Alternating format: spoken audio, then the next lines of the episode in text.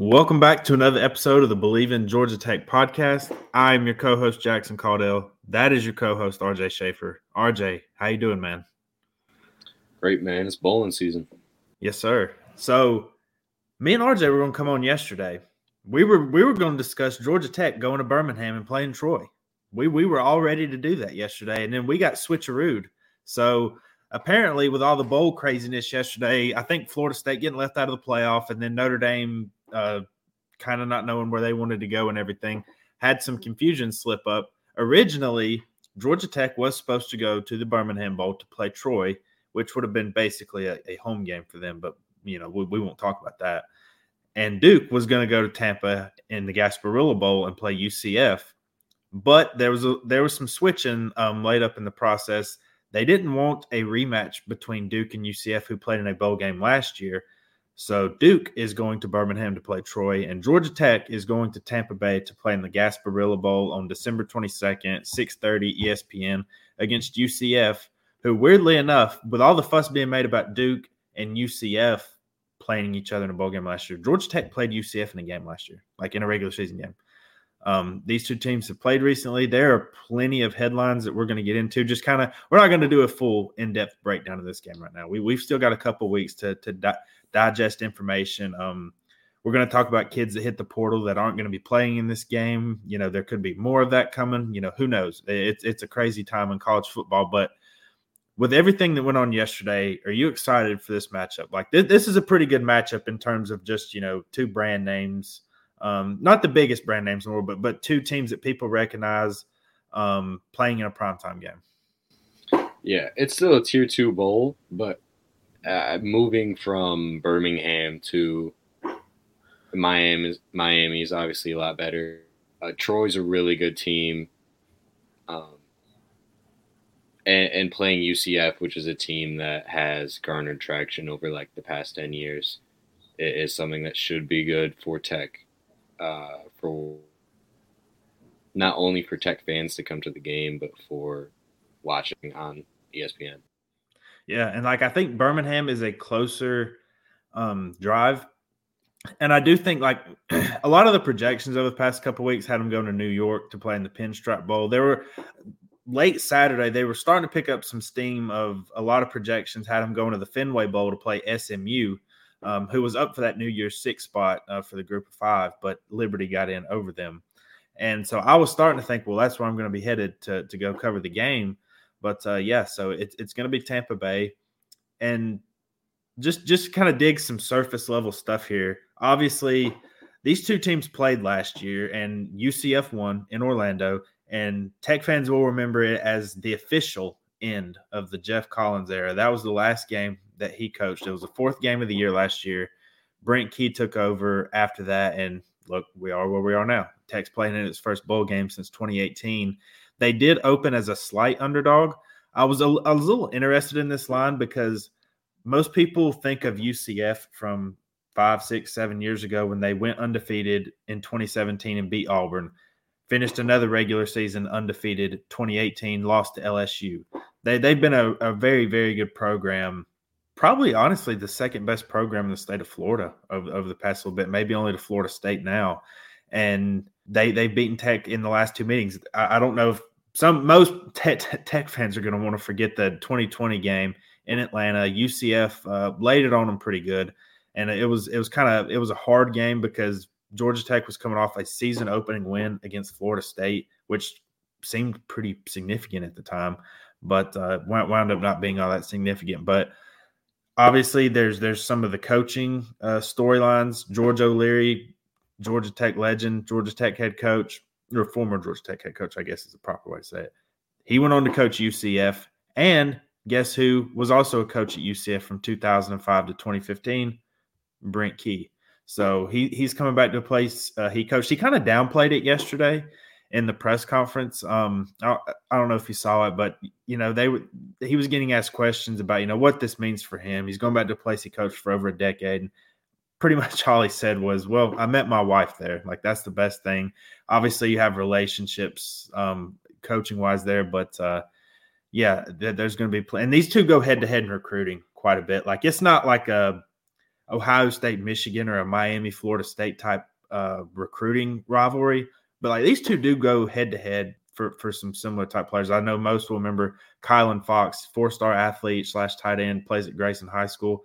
Two of his finalists were UCF and Georgia Tech. He committed to UCF. Like that's one example I can give you. So su- super excited for this matchup. And I guess another good thing is that it, it's close here, just a few weeks out. And wouldn't I know me and you were talking about it before, but wouldn't you say like it, it, it could be a high scoring game because of both these run defenses? Yeah, and UCF has really a, a dominant run game, which is really similar to Georgia Tech uh, in the way that they run the football with uh, motions, kind of setting it up with the screen game, which is really all Georgia Tech has been doing. Yeah, and I think you know one interesting thing is UCF kind of had to squeak in to bowl uh, eligibility. They had to play pretty much up until their final game and win it. And you know, again, this is their first year in the Big Twelve. It's a pretty big accomplishment in your first year as a Power Five team to to make a bowl game because it's going from the AAC where you're playing teams like Tulsa and some of the lower rated teams in there to having to play consistently teams even the the bottom teams are much better than a lot of the better teams in the AAC not all of them but some of them and so it was a bit of an adjustment. But UCF has athletes, man. Um, John Rhys Plumlee he it feels like he's been in college football for a, a super long time, but he's been uh, banged up a little bit with injuries. But he he's a really really good athlete playing quarterback. Uh, his he has a penchant for turning the ball over. He does have eight interceptions this year, but he commands that offense really well. And and again, they run the ball very, very well. And they do have capable guys on the outside as well. It's not a dominant passing attack or anything, but they do have capable guys when they can open it up. Um, but again, Georgia Tech has the top rushing attack in the a- ACC. Like if it finished first, whether it's Haynes King in the QB run game, Jamal Haynes, Dontae Smith, you know what what have you. Uh, I think it's going to come down to stops. I saw the I saw the total uh, projected total was uh, combined total that is was over sixty, so that includes a high scoring game. And UCF did open as a four and a half point favorite. I'm kind of interested to see where that leans because as we're going to get into in a second, Tech has had some uh, kind of important uh, transfer portal entries, especially on the defensive side. Um, but anything else you want to talk about just briefly on the uh, the matchup? You know, me and me and you are going to dig into it a lot later. But you know, anything else you want to add to it right now? I just wanted to say that you know UFC really UFC UC really isn't that they were last year. Um, obviously moving into the Big Twelve, but they had a lot of like transfer portal action in the past year. One big one I can think of is Derek LeBron, Derek LeBlanc coming in from Oklahoma, who was a pretty beefy D lineman there up on the front. So it's going to be an entirely different game the next year. Tech's also a different team, so don't expect the same result. And eh, you know, if if I'm if I'm going to be real with you, I think this is an easier opponent than Troy, and that's absolutely no disrespect to UCF.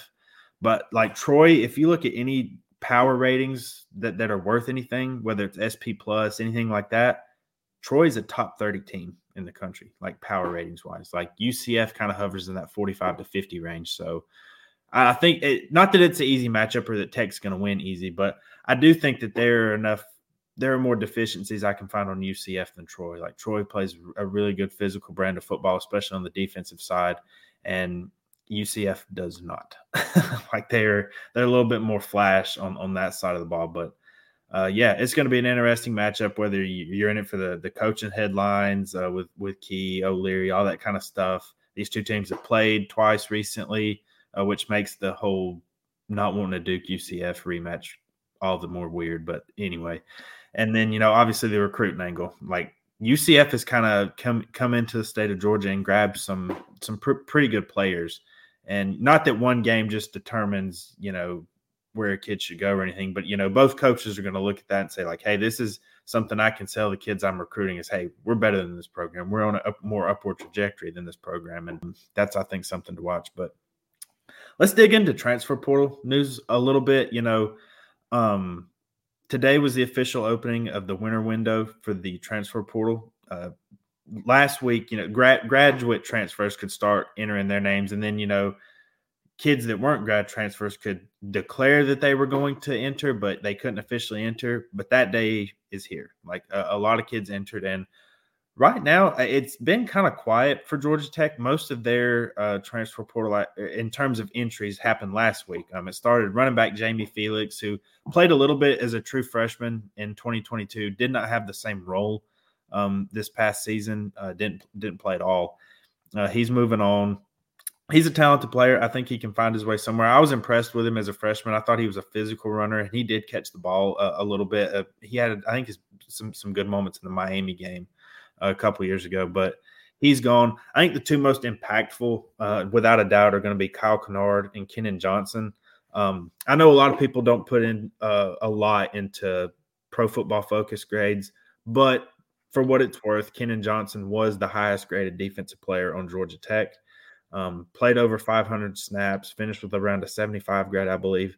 He did make some plays as the year went on, um, but and and he played a lot at corner. So Tech's going to be missing him. Kyle Kennard, he he was very good at times this year. He had four sacks against Wake Forest, was the leading guy in pressures and sacks for Georgia Tech.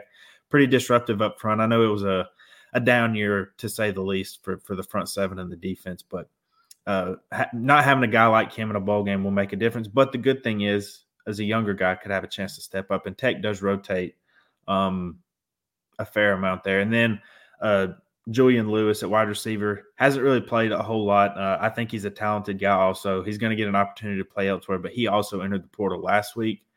But other than that, there haven't been. Uh, oh, I should mention that uh, Wing Green, the former offensive tackle at, at, Georgia Tech, he didn't.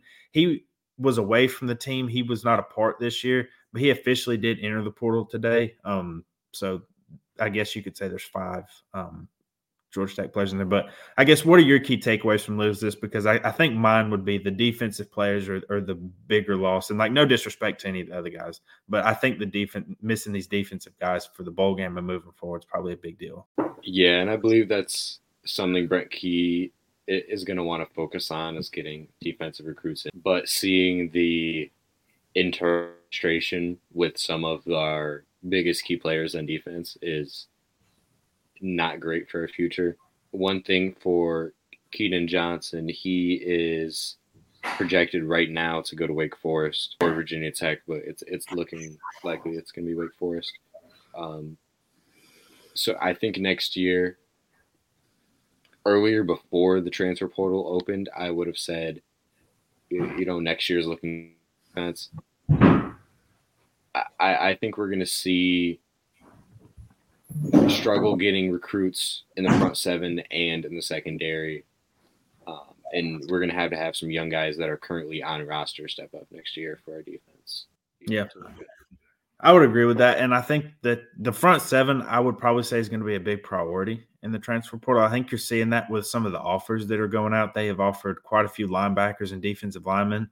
Um, but they've also offered some offensive linemen as well because one guy that is leaving and out of eligibility after this bowl game is uh, starting right guard Connor Scaglione, who really stepped in and, and, did a good job this year, coming over from Princeton as a transfer.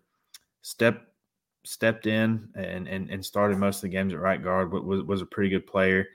They did. Uh, they have offered and have had a Keylan Rutledge. He is a uh, offensive line transfer from Middle Tennessee. He has picked up a few crystal ball, uh, two four seven sports crystal balls this weekend to, to land at Georgia Tech, which would be a pretty good sign. It's nothing definite, but it, it would seem like it's a pretty good sign that that's where things are going to go. I would imagine that's to start at right guard because the rest of the offensive line is back. Like you know, Ethan McKinney, who was named a on three sports freshman All American, he's back. Uh, Joe Fusile, Weston Franklin, Jordan Williams, like those those are guys that all can be back, um, assuming they don't go anywhere draft or otherwise. So um, I would assume that, that that's probably where that could that could go. He started at MTSU, uh, was team captain preseason. Uh, I think honorable mention Conference USA. So that that'll be an interesting uh, one to follow. And again, like I said, linebacker, defensive line is is where I would look for them to really address in the transfer portal. Um, would you say any differently? Say that's exactly what we had to look for. Yeah, because I mean, you look just looking at the positions like quarterback, don't need to add anything there. Everybody should be back unless somebody goes somewhere. Um, running back, you know, Jamie Felix is gone, but you know you're bringing back Jamal Haynes next year. You've got a, lo- a load of uh, incoming freshmen in there as well. Maybe they could add one experienced guy to the mix, but I, I would I, I, don't know that I, I foresee that. Um, wide receiver wise, again, most everybody's coming back unless somebody enters the portal, and we just discussed the offensive line. So I do think the the front seven on the defense is where things are going to be primarily concentrated, with some additional guys on the offensive line as well. But uh, any more football talk before we get into the other big news in another sport? Not really. Let's get straight into it. Yeah. So when when we last left you last Sunday, we said, man, the loss to UMass Lowell and the blowout loss Cincinnati are tough. We'll see what happens coming forward. We said it's a tough stretch ahead. They got Mississippi State in the ACC SEC Challenge on Tuesday, and oh, the number seven team, which is also probably the biggest brand in college football eh, or college basketball, excuse me, in Duke. Oh, they come to Atlanta on Saturday. So we'll see what this team is like. Well, you know what they're like? They're 2 and 0 after that stretch and got two votes in the AP poll this week, which is I did not think we would be saying at, you know at the end of last week, but this team has really come together. Now, I'll just go ahead and put this out front, and I don't want to sound like a downer. People do need to be prepared for ups and downs this year. I've said this since the start of the season with this basketball team. With the new transfers and the freshmen, still mixing together with a new head coach, a new staff, but a guy that has worked in the NBA and has developed guys and, and coached guys well and is well respected. It could be a bit of an up and down process. There's going to be some high moments, and you know we've seen those this past week, and there's going to be some low moments like the Cincinnati game and the, the UMass Lowell game. I don't think that was that bad, but but now with Nate George start freshman starting point guard in the lineup, Baye Ndongo, who was just named the ACC Rookie of the Week, he was tremendous on Saturday. 21 points. I think he had four or five blocks, I believe. Was just all over the court. Shot nine of 11. Just very, very good. Um, the three point, the, the, the offense can get into lulls at times, but again, the defense held Duke to 25% three point shooting, which was tremendous. Like, I don't need to tell anybody that's listening that Duke has a ton of talent and a ton of high school talent as well. Like, they have a lot of five star uh, players. And um, uh, Georgia Tech does not play well against Duke generally. I think I saw it was 16 of the last 17 or 17 of the last 18 times they played Duke won. So this is this is a really big deal. But it, it's still we're only six games in. I'll, I'll, just reiterate that is there's still a ways to go, but undoubtedly, man, like th- this was a tremendous week for Damon Stoudemire. Yeah, I you Damon Stoudemire full flowers. He's been messing with the rotation a lot you know, putting guys in, starting guys like uh, Amari Abrams started first four or five games and he didn't play against Duke or Mississippi State. Um, Odd got moved to the bench. Uh, and then Nathan George came up, got a lot of minutes, which he, he wasn't getting earlier in the season, and got nine assists versus the, the Duke Blue Devils. I, I think you really got to give this all to Damon Stoudemire and the culture that he's trying to build with Georgia Tech basketball. Yeah, and the thing is, like, they don't even have everybody yet. Like Lance Terry hasn't played yet, and I, I am not saying he's going to be uh, like ACC Player of the Year candidate or anything, but he's a guy that shot the three ball pretty well. I think led the team in assists, if I'm not mistaken. Last year was either him or Kyle Sturdivant, but who again he played pretty well. He he is a very good sixth uh, sixth, seventh guy off the bench for an ACC team. He runs the offense really well. Um, I think he's he's been consistent through most of it. And again, Miles Kelly shot the ball well. Miles Kelly can be a little inconsistent in terms of scoring and everything, but man, it, it was just a really, really good week. But they're going to have another test on their hands uh, tomorrow night in Athens. Uh, you know, we we had clean old fashioned hate for uh, football a couple weeks ago. Now it's time to do it in basketball. Um, you know, last year I know Miles Kelly hit a big shot. That that was a really close game at the end.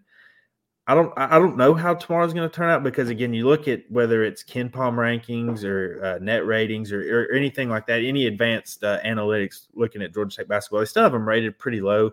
They are below Georgia for this game, but I, I don't really know what that means right now because with the lineup changes and everything, wins over Mississippi State, who I, I, do know suffered a kind of a bad loss last night, but you know, a win's a win.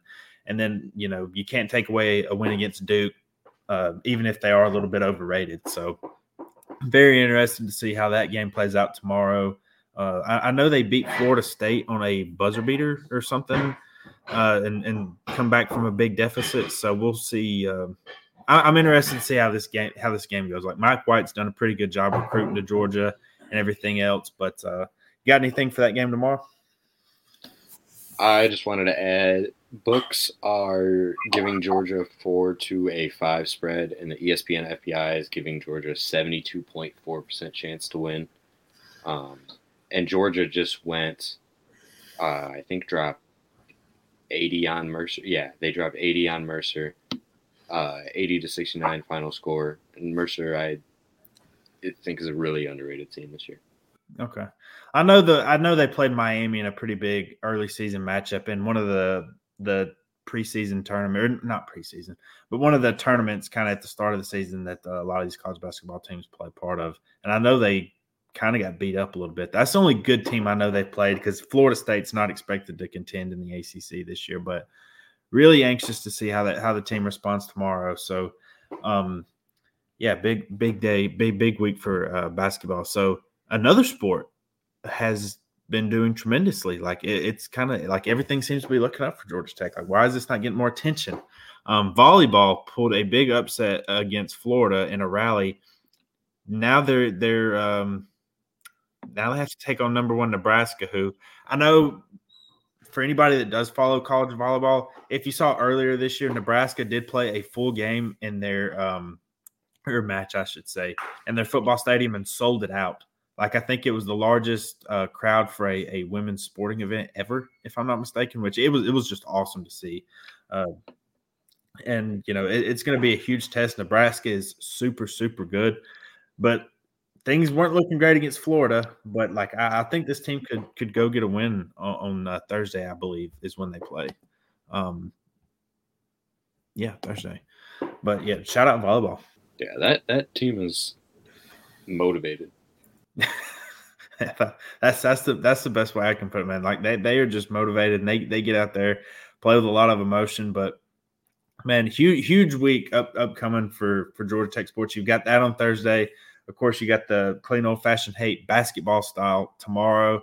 Um, I know Brent Key said that uh, bowl practice begins Tuesday, I believe, is, is when they're going to do it. That game, again, as a reminder, is going to be Friday, December 22nd, 6:30, ESPN. The game will be Raymond James Stadium in Tampa Bay. So we will we will be playing in the stadium with a big pirate ship in it. Um, if, if, if, any of y'all are not aware, so that that'll be that'll be something cool. There, I don't know if I, I think now for the Tampa Bay Buccaneers games, does that does the ship go off or shoot cannons or anything? Yeah, when they score a touchdown, uh, they have cannons that'll shoot out and then come out of the mm-hmm. ship. So I wonder if that'll be used at the bowl game. Yeah, I'm, I'm kind of hoping so. Like, I may, maybe just we'll do a coin. Whoever's the home team gets to use the ship. Like, that's what I think needs to happen. Whoever's the home team gets to use the ship. And if it's Georgia Tech, you know, hopefully they'll be scoring plenty of points. We can shoot that thing off. I've always wanted to see that. Uh, you know, it's like the eighth wonder of the world, the Tampa Bay Buccaneers pirate ship. So, um, but yeah, so they'll start bowl practice this week, uh, leading everything up. It's going to be, I can't imagine uh, Brent Key's sleep schedule right now because not only does have to deal with bowl practice, recruiting, early signing day period is coming up on uh, December 20th. Then you're going to have transfer portal opening today. That closes January 3rd. It's, and you got to get ready for a pretty good team uh, in UCF. So uh, good luck to him. Uh, he's he's got a, he's going to have a busy few weeks uh, upcoming, but we're going to have that. We got volleyball this week, basketball. Me and RJ are going to be back with you uh, sometime soon. Um, I, th- I, think we, we usually try to come to you on Sunday, but with the bowl mix up yesterday, we couldn't kind of get everything going uh, with all that. But uh, we're going to be back here. Anything else before we get out of here? Just tune in, tune into the to the game, December fifth, seven thirty p.m. C Network. Yeah, absolutely. Um, and of course, subscribe to us.